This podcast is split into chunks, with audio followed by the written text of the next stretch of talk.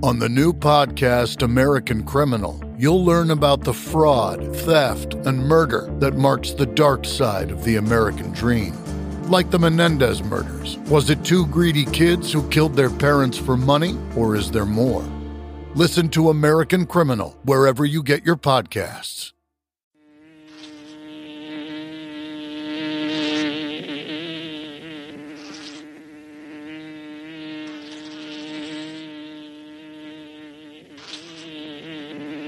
This is the Music Buzzz Podcast.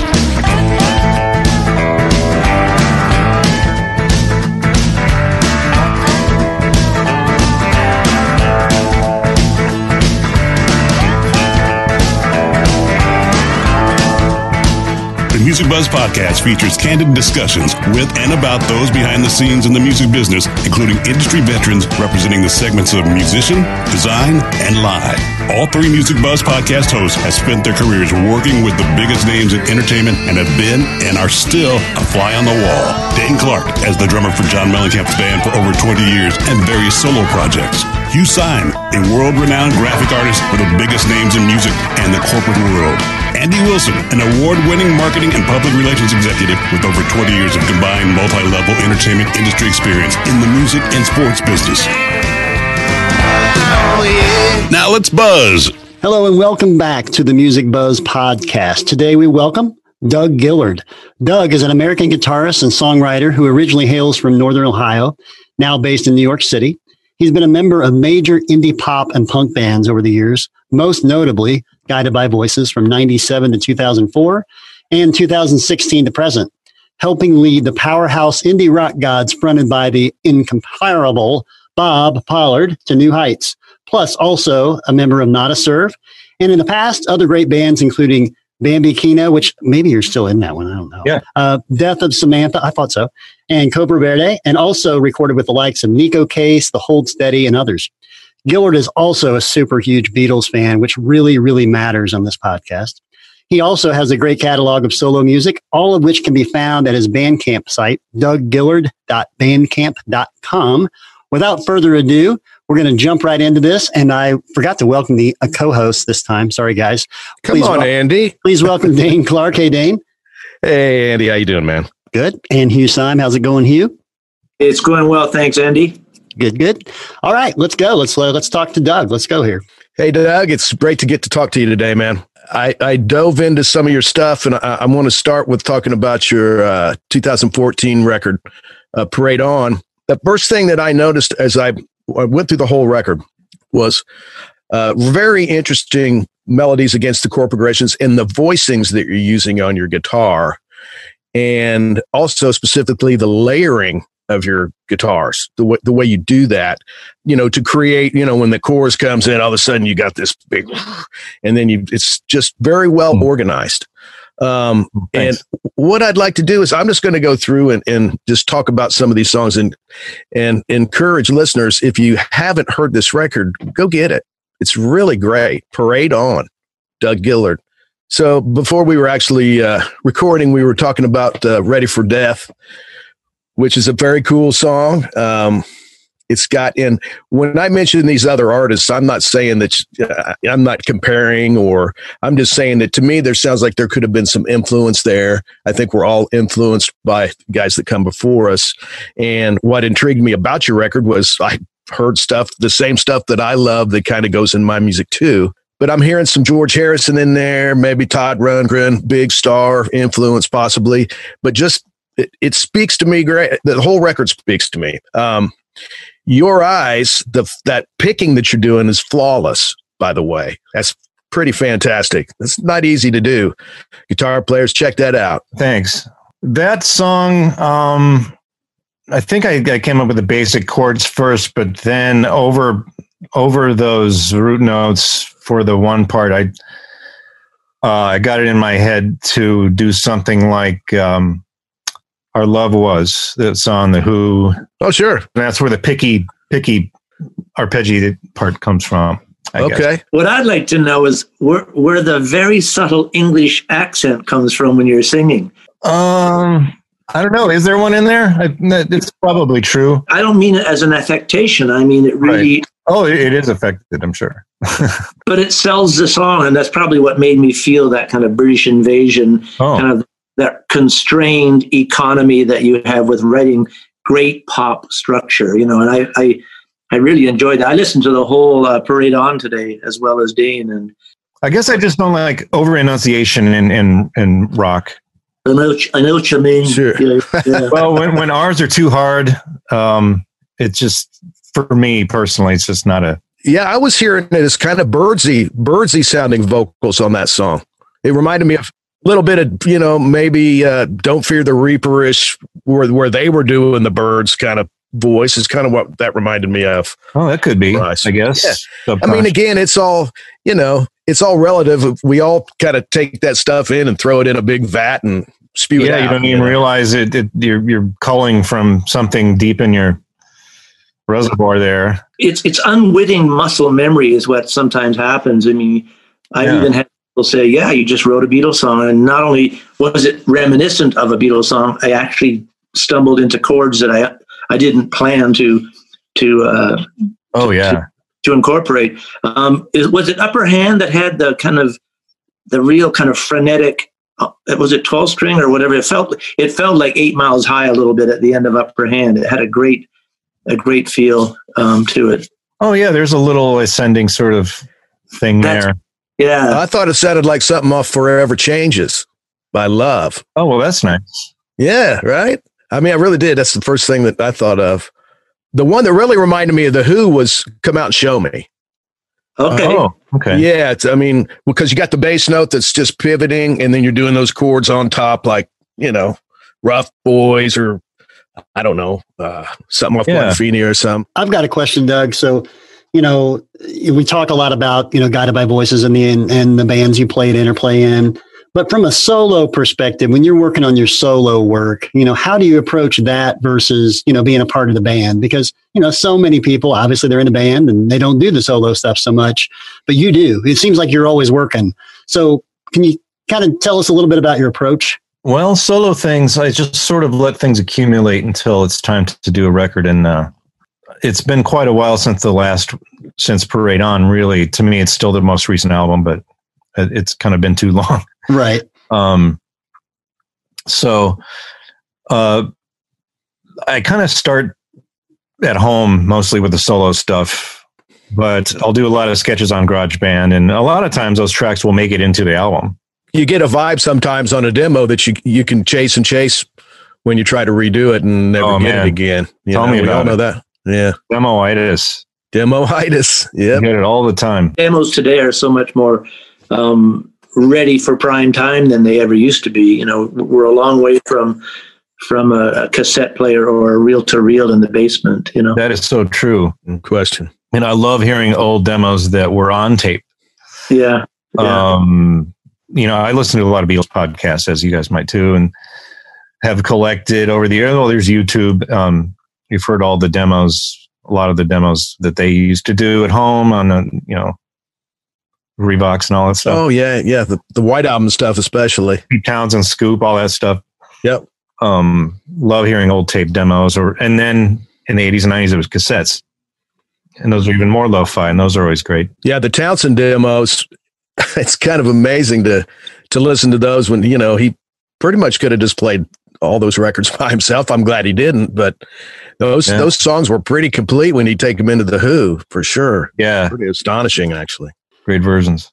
So, so you don't have a backlog of uh, songs just aching to make its way onto an album.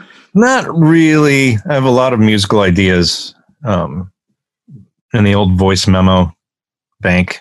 How do you decide what to keep for yourself and what to maybe give to a band or, you know what I mean? How do, how do you kind of divide that up, I guess?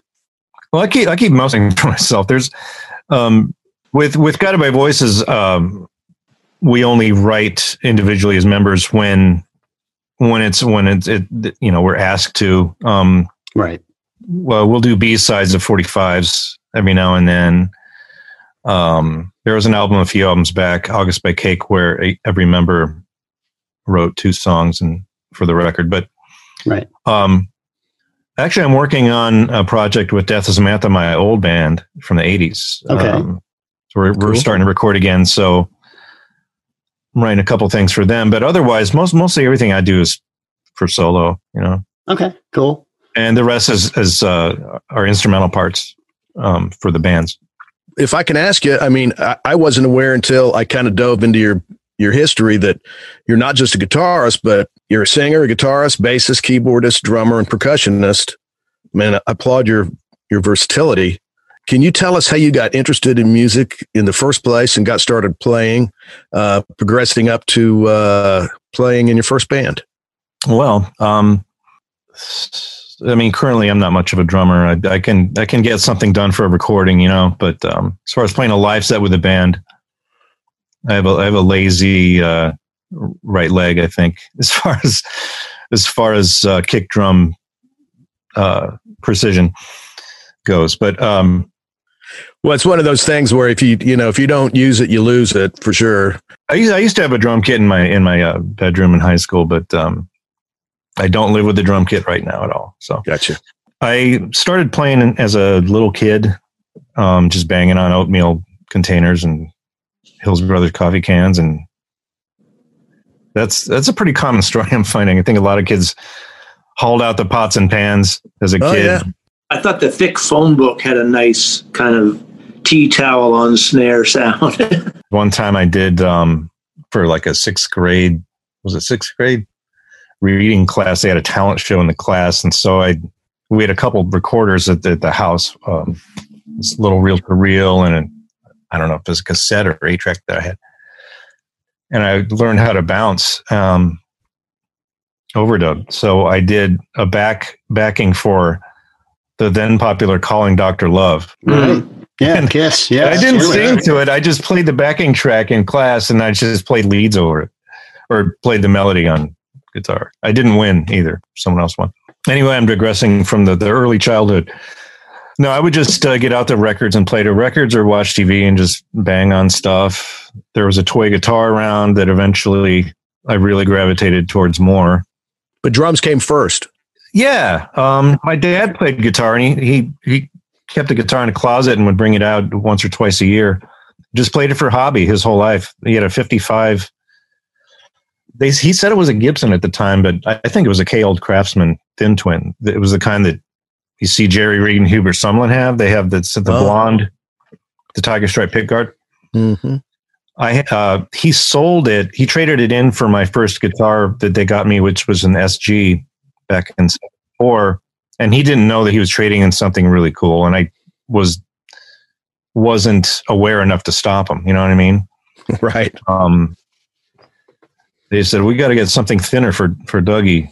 Uh, this one's too big, and um, so the guys at that that music store probably were bringing their hands like. so was that was that in uh, what was it Akron, Ohio? Is that where you grew Elyria. up? Okay, okay, got it. Elyria, which is a it's a suburb of Cleveland. It's not really a suburb of Cleveland, but it's on the outskirts. It's about thirty miles west. Okay, okay, got it. I so grew up in the, the farmland, sort of the Firelands area, here in Berlin Heights, Milan. Okay, okay. Kind of more towards the Sandusky farmlands uh, area. Got it. Okay. So you mentioned Kiss, calling Doctor Love. What what uh, what records and what what what bands were inspiring you as you were growing up? Who were you listening to And, in, uh, in northeastern Ohio those in those years? Um, it was basically the radio for the longest time, and my sister's records. Uh, and the radio at that time was the Big Eight, um, CKLW from Detroit, Windsor. That's what we could get on the AM. Uh-huh. Um, and it came in really clear where we were at. And I don't know, my I wore out my sister's records of uh, Paul Revere and the Raiders, Monkees, and um, see, Meet the Beatles and Hard Day's Night albums, basically. Yeah, can't go okay. wrong there. No, uh, great. There were some other ones. I mean, Glen Campbell, Wichita Lineman albums in the family. Fantastic, beautiful song. They didn't have many records, but they had some. And uh, I started asking my folks to buy records. I saw some Chuck Berry compilation in the store and they got that for me when I was eight or something. I remember I was remember listening to uh, Glen Campbell, Wichita lineman, back to back with Court of the Crimson King. Just, oh wow! Because mm-hmm. it was It was just in the airwaves. Probably about the same. Probably about the same year, wasn't it? Sixty nine. Yeah, yeah. I keep But I- forgetting uh, how how far back that King Crimson album goes. I always think, oh, there's 71, 72. That was like 69. Yeah, pre ELP's first record was seventy, so it was before that. Wow. Mm. That's great. Have you Real have you seen kept up with um, the Robert Fripp and Toyah videos that they've been doing? No. Um, they have a great set of um, videos. He'll sit there and play something, and she'll dance or sing something, and it'll be short little Wow, now I gotta check they'll that do. out. They're comedic. Yeah, is that Oh, cool. where is it at? Is it on his website or Facebook page or? I just stumbled onto him on YouTube.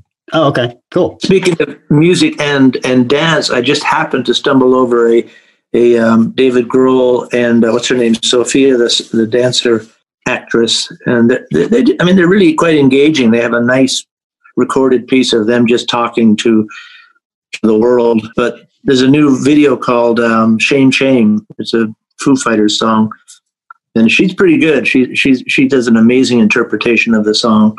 I've got to see that. I haven't seen any of that. Now, Doug, obviously, you know, shifting gears into into guided by voices. Now, um, you know, when you talk about indie rock bands, you know, there is no bigger indie rock band than Guided by Voices, um, and obviously, the live component is such a key part of it. Um, I've been a fan of, of GBV for a long time. When I really got into the band was when you were in the band for that first run after Mag Earwig and um, Do the Collapse and all those great records that are just you know I still listen to to this day um, often. Um, but you know, kind of take us through that process of when you joined the band and how that all came together for you to be a member of the band. Well, uh, I was in Death of Samantha in the 80s. We were a Cleveland band and we were signed to Homestead Records, which had Sonic Youth. Uh, they, were a New York based indie label. They had a lot of things um, on the label, but they had us and um, we toured around a little bit. Um, we morphed into the band called Cobra Verde around 91, 92. And Cobra Verde did some recording up here I mean, up here in, in Cleveland, I, I should say, still in Cleveland. Um, and Robert Pollard was a fan of, he was a big Death of Samantha fan. He had those records. Uh, by the time they, those guys were ready to come play up in Cleveland, um, we were put on as uh, opening for Guided by Voices. So we did some shows with them as Cobra Verde. Uh, my other band, Gem, that I had as well, um, opened a GBV show 94, 95 ish. And so we were friends.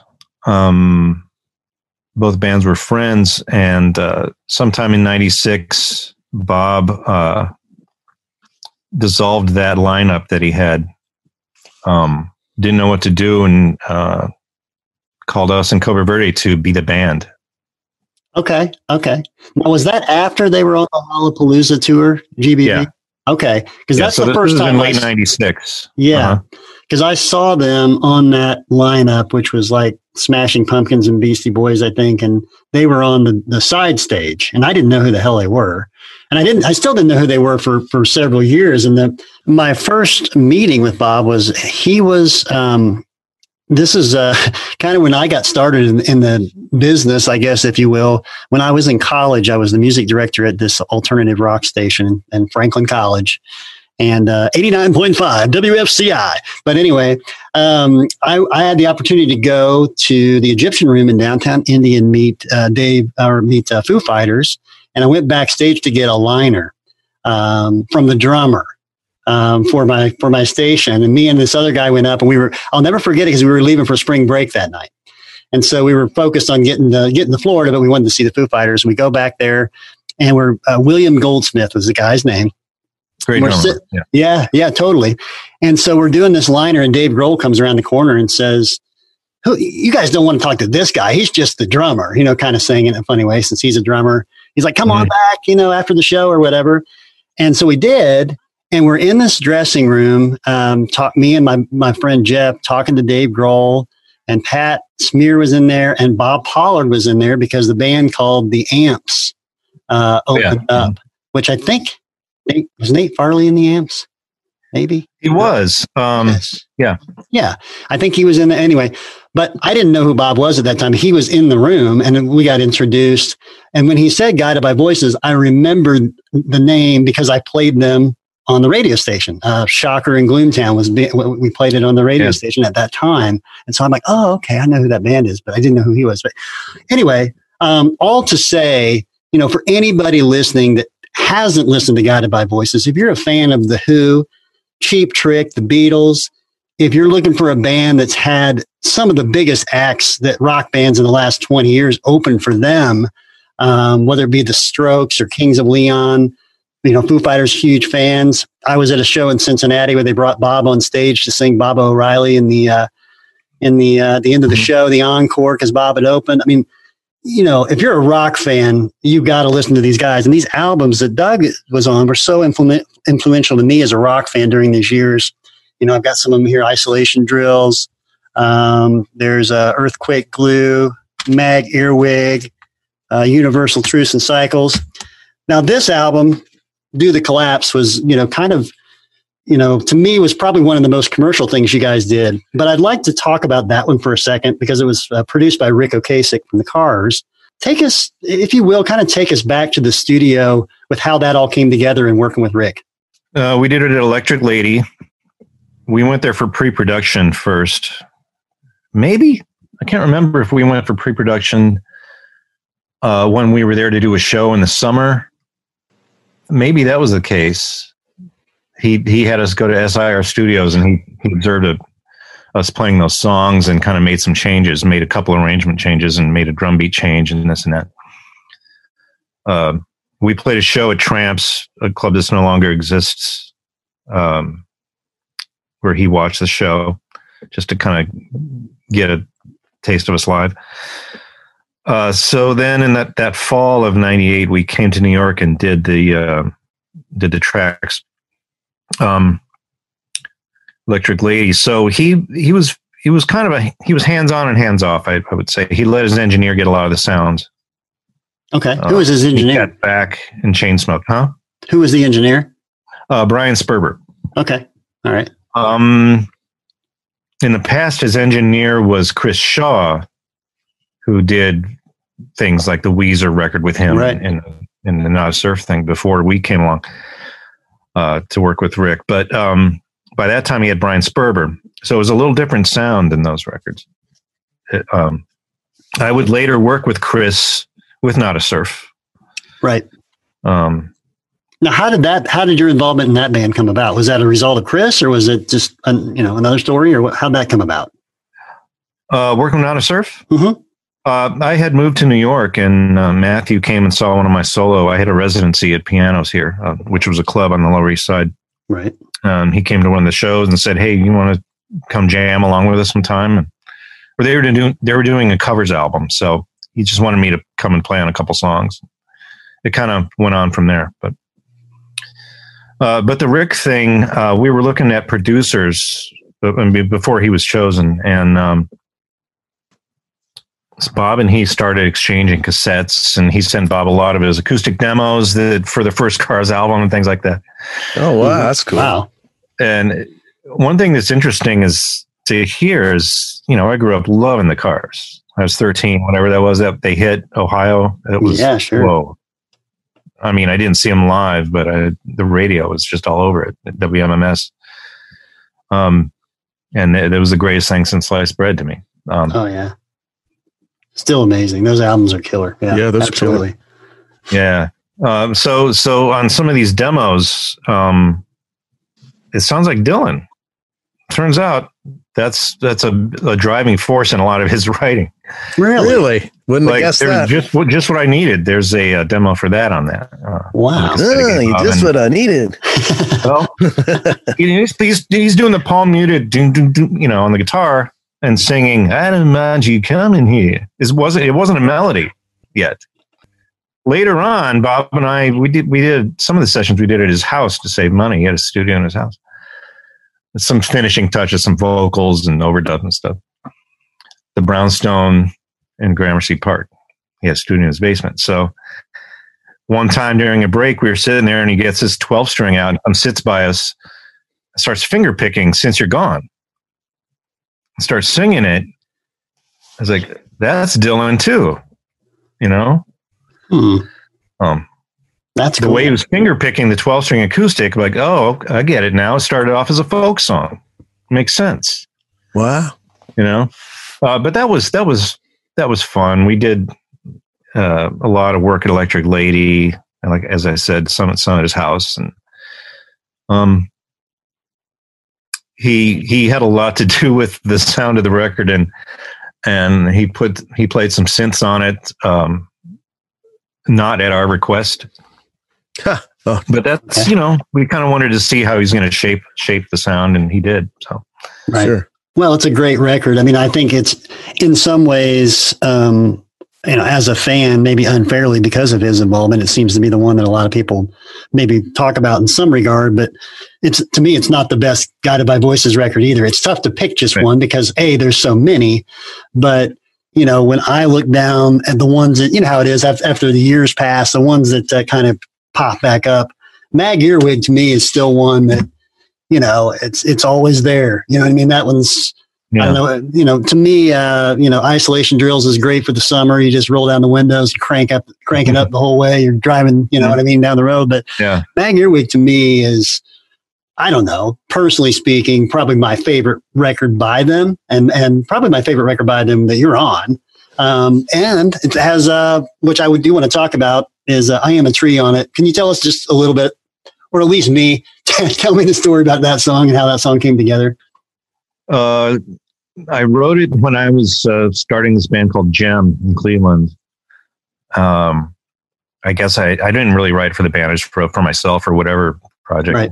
I, would, I would do but um had a capo on the seventh fret and just- i think i was playing trying to play go your own way Okay. for no reason. Just kind of like, oh, this is how they play. Okay. Uh, Scarborough Fair is also on seventh fret. Could have been that. I don't know. Um, and then you just keep noodling, and then eventually, like, wow, here's a riff. Okay, and just kind of started making up the song from there. And I did a demo of it with a drum machine and a four track. Uh, and it was a gem song, so we recorded it as a full band, in, like '94 or something Right. and never put it out.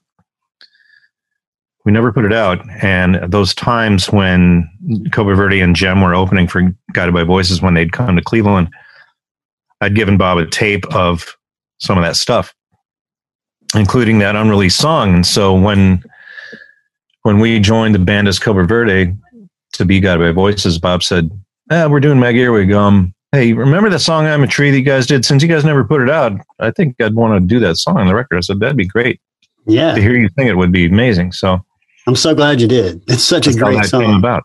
Yeah, it's just to me, it really encapsulates the band in a lot of different ways. It's so cool. Um, but anyway, um, so we're going to shift gears into uh, kind of the visual aspect, and Hugh's going to jump in and and uh, and take the reins for a bit. All right. I'm going to try, and I'm glad to hear that you you have followed artwork. At the top of the conversation, you kindly made a comment about following the art. Um, obviously, one of the questions I always ask musicians um, is just how important they feel shelf appeal and album graphics are. You know, some bands are just all about the playing, and they just let the label take care of the artwork. And Yeah. so- sometimes it works to their advantage because because it's really just about putting the band on the cover. You know, fuck art, let's dance. You know. Mhm. And then I look at your covers. You're all over the map. I mean, yours and also um, guided by voices. You've got mirrored attack, which feels like feels like a Fillmore poster. It's got a very kind of, you know, black light. Oh yeah. black Weird light. aspect, yeah. Yeah, and then um, vampire, the yellow on it, very kind of restrained. You go all over the place, which which appeals to me because my oldest and dearest client is the band Rush from Toronto, and Yes. and they they allowed it. I mean, I, I I love Neil Peart's um, early kind of credo, you know, deviate from the norm. That was one of his lyrics, and Mhm. they did they did that musically, and they certainly allowed me that latitude to indulge. So I've noticed your band. I mean, you've got the vampires cover is yellow. You've got this Russian propaganda tour poster, which looks like, you know, like call call to arms for for the Russian military. Um, Mag Earwig is a fantastic foreshortening you know, with the the cards in the foreground. do the collapse. I mean, that's how I would have done that cover with the crushed cube. It's pretty cool. I would say uh, do the collapse and isolation drills were label label driven uh, cover. That was their in house guy. Um, almost every other guided by voices or Robert Pollard related project uh, are Bob's ideas. Okay. Most of them are his collages. His execution too. Yeah. Um, most most of the time is execution, unless it's like a photograph with some graphics over it. Right. Um, which is which might be his idea, but it's not a collage. Uh, most of them are the collages though, and he sells those as independent art artworks as well. I see. He's done he's done tons of great collages. My favorite might be the Mag Earwig. Yeah, it's pretty cool. Uh, how about your own? I mean, when, when we look at when I look at the last album, it's quite a, a, a again quite restrained and modern. Your your parade on the two words parade on would not have you know for a million years have have uh, caused me to respond the way you did. I don't know if you did that cover, but that was one of those things where I was making up the song "Parade On." Uh, I didn't know it'd be the title track, but I thought of I couldn't get those syllables and vowel sounds out of my head, uh, and I didn't want to say "Don't rain on." Don't rain on what? That doesn't make any sense. So I came up with that, and um, no, it's a great title. I think titles to me, titles are the the genesis of any good album cover. A lot of times, placeholders end up being the thing that it's called. But yeah, uh, and so since it became the title, I'm like, oh, what can I do? I'll I bought these objects. They're actually bookends. Yeah. Um, I bought a light box and uh, borrowed my wife's camera and took the photo myself. Oh, great. Um, and the label that put it out, Rick at Nine Mile, um, he said he could help with with the the graphic, the lettering. And so I kind of we you know we bandied about some fonts, and um, I said that that one's cool. I don't know if people really love that cover a lot. I'm proud of it just because it's just necessity, and you know I'm I'm not much of an artist, but I you know you got to get something done. So you got to have a cover. I'm a big fan of brave minimalism. I, I like seeing you know, I think I think Coldplay did a couple of really quirky covers where you know you don't really quite know what it is, but it, it works. And then there's also the old adage: if an album's good, the cover automatically becomes good. You know, um, you mm-hmm. know, there, there's arguably some covers in history, you know, um, that that have have proven that to be true. I mean, White Album, man. So, well, of course, but but not, be, careful. That is to me, that's brilliance. It is. no, I know. It is incredible. I think Revolver is, you know, um, Klaus Voormann's sketch on Revolver. It's charming. It's pretty cool. Mm-hmm. Would I have ever kind of, as an isolated piece of art, called that great art? Maybe not. But is that a fucking great album and therefore a great cover? That's the, go. the tail wagged that dog, you know? Yeah. Yeah.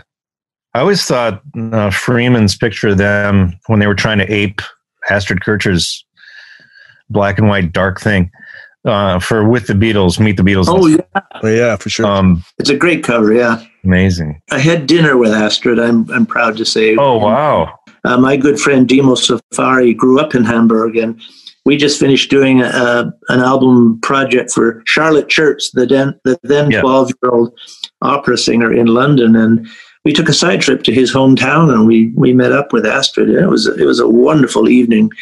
Um, amazing. I have four of her pieces just because of that meeting. Oh, great! That's yeah. awesome. We ended up having dinner with, uh, uh, well, G- Gibson Kemp is a guy that has a pub in Hamburg. He was a drummer that um, was married to Astrid for a bit in the mid '60s. Ah.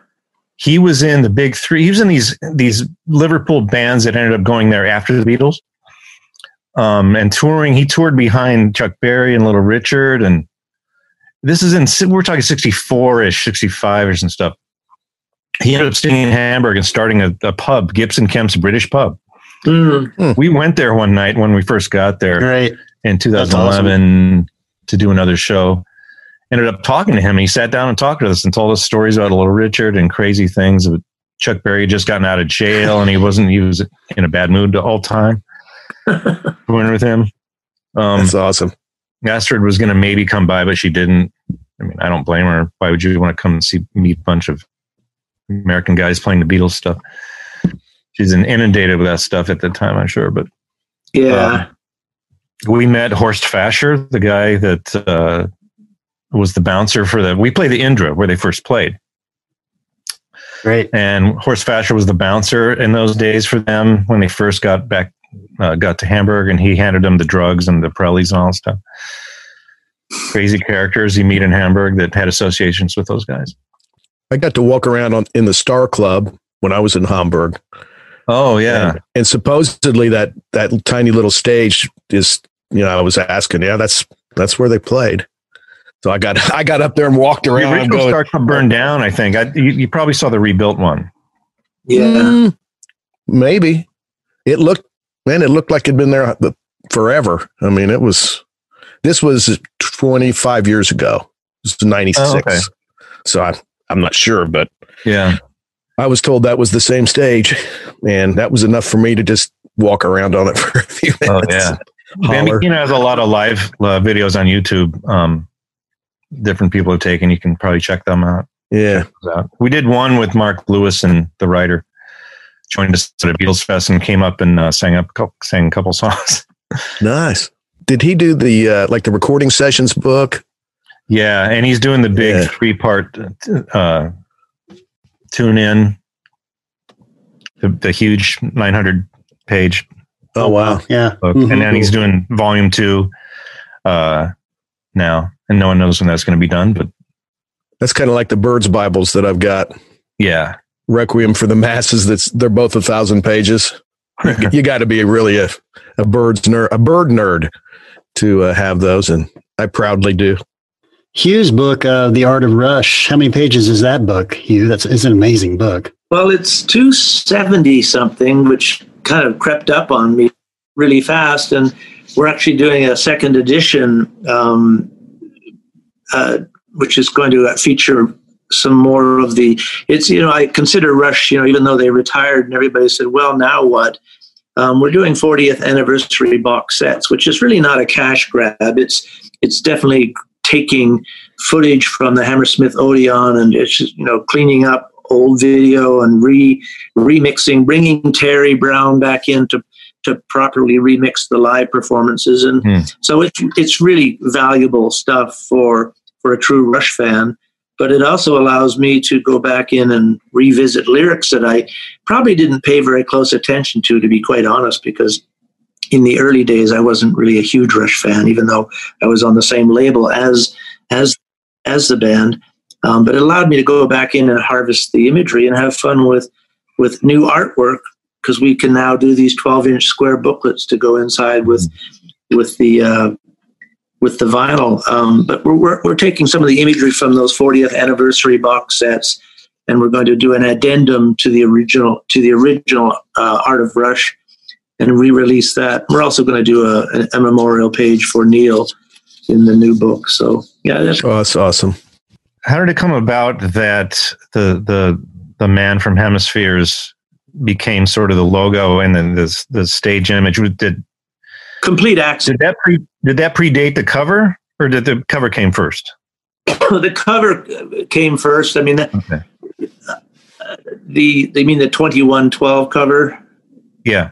Yeah, well, that came first, but then once Neil and I started talking about, you know, the the arc of the the epic side one story, and he said, well, we're de- we're dealing with kind of the battle of of self expression and freedom of expression, and the oppressive Red Star of the Federation, which was contrary to any any of those freedoms. No, I heard Red Star of the Federation, and and someone some one individual um, defying that. So it really became quite a literal interpretation. The fact that he was naked was more a statement of, um, of I guess, purity. You know, pure Mhm. art without the trappings of clothing and all of that. Um, Yeah. Not quite realizing whether or not that would play well to the to the very male centric rock uh, audience that Rush had at the time and continued to have. Um, but that it became their their brand was a complete accident. I mean, I I couldn't have known that it was going to be adopted as as repetitively and as thoroughly as it was. Um, it, it was an accident. Sometimes that start that all starts with uh, in a rehearsal. What are we going to put on the drumhead and tour? right. Yeah. Exactly. Yeah. Uh, that one thing from the album cover. Okay. And that that's what I'm saying though. That could have worked for one release and one tour, but it wouldn't go away. It's one of those things that just wouldn't go away. So um, that's that's an okay that's an okay happenstance. Yeah, that's very cool. And also for, for the days when uh, when uh, that con that concept you guys were talking about on on side one was just a fantasy. Yeah. That's a good segue into to shifting gears a little bit again. So, can you tell us, Doug, what was your first attended concert as a fan? The first actual concert, big big concert, was Peter Gabriel.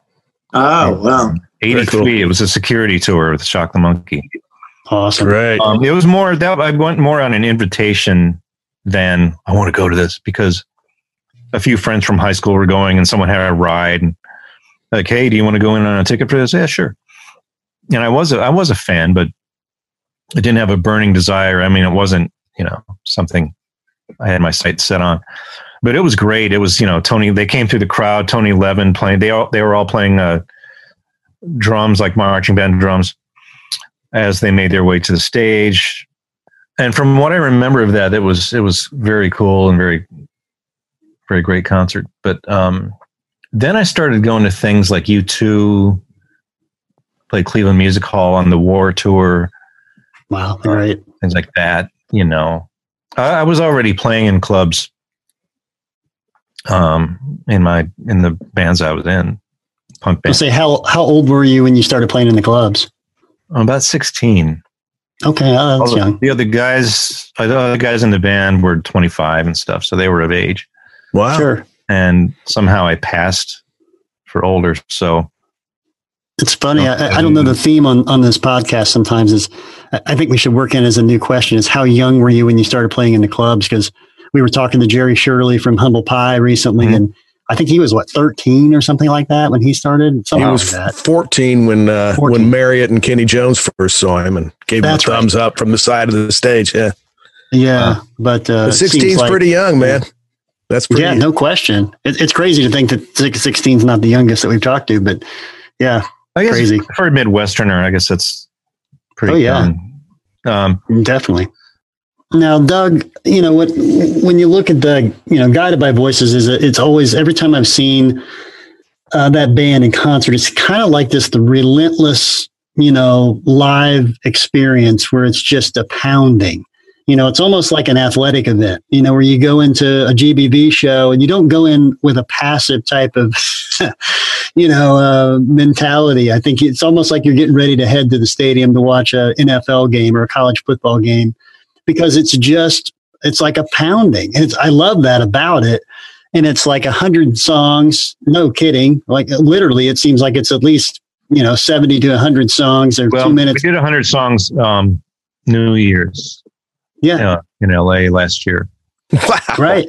Yeah, and it's 100 and songs it's for $100 is what it was. right. Yeah, it's amazing. But I mean, you most, know, most, of our, most of our sets are about 50, 60 songs. right. Like a regular Right. set would be 50 or 60 songs. Oh my god. so god. how do you how do you prepare yourself for for that? I mean, that's you know, it, it's it's a big it's a big ask to go out and, and play for a couple hours. It's another one to just be relentless about it, and that's what's that's what makes GBV shows so great. But you know, how do you as a band member keep that up? You know, every time you're going out. Yeah, I thought you were going to say musically, how do you remember the songs? How do you keep up with the songs? But you're talking about physical stamina. Yeah, yeah. Um, Or Both. Well, Yeah. both. Yeah, sure. I don't know. We just we just make sure we do a good sound check. Um, which which the sound check doesn't last that long for us, but uh, I, I we, we just I don't know. Um, Is it kind of like an, an adrenaline thing? You know, it's kind of like once you're up there, then it I kind think of it's an takes over. adrenaline thing. We make sure we write our own. We we write our own set list backstage in, in marker. Uh-huh. Uh, because That'd be they enough change, to give you a cramp right there. yeah, that's true. a hundred songs, right? they change from they change it from show to show because Bob puts a different sequence. I mean, it's the same batch we're drawing from. He just put the different sequence, and we don't really know until the day of the show, which is fine because why?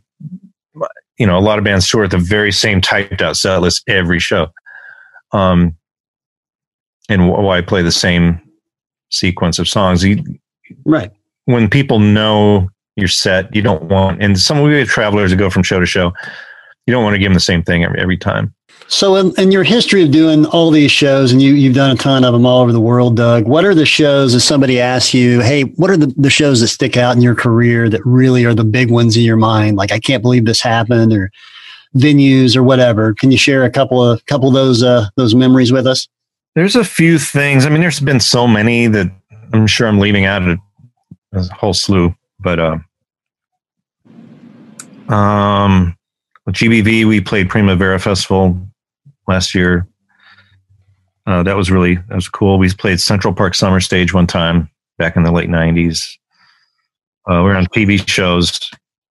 Um, one special one was with Nada Surf. We played uh, Le Bataclan in Paris. We were one of the first bands to play after the terror attacks, after they reopened.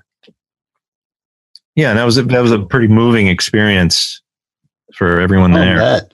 Did you watch that Netflix um, documentary that they did on that by chance? It was yeah. like a, that was that was really hard. I I found myself watching that thinking, oh, I'd watch this in, you know, a night or two. And it's really hard to watch. Like you almost had to watch an episode and then kind of process it for several days. At least I think being in this business, knowing so many people and friends in this business and, and what you can, it's so relatable and it's hard to watch was it hard to go into that venue that night and that you know and kind of go through that? How did that how did that i mean i guess how did that feel? It wasn't hard to uh, we got there i mean we were in a tour bus and so you get there at noon or something and it was warm from the moment you walked in. They had a they had a food spread and everyone's just kind of getting ready for the show and doing their thing and everyone's in a jovial mood as far as their staff and everyone's very friendly and very smiley and and uh, um, it was only emotional, really, uh, as Matthew talked between songs one time about about the occasion, and uh, and then we played a, a slow song, and it just felt everyone felt uh, emotional at that time. Sure. Then there's the whole consideration too that this can't take you down. Don't let it get you down. I mean, of course you know when i heard about sting when he did his uh he did an incredible show from his his uh his home in italy and it was it was debated whether he was going to continue with the show right after 9-11 and naturally his response was hell yeah we are. We're gonna you know music doesn't stop. You know this is not going to get us you know. So right. I imagine oh, yeah I, i'm sure there was a celebratory aspect to you oh yeah. in that room too yeah, it was all yeah. about music being, you know, uplifting people and everything. Yeah. Well, Doug, thank you so much for your oh, time oh, yeah. and for joining us today. We really appreciate it. It was an honor to talk to all you guys. Likewise. Great talking to you, Doug. Yeah. Thank you. Thanks very much. Take care, Doug.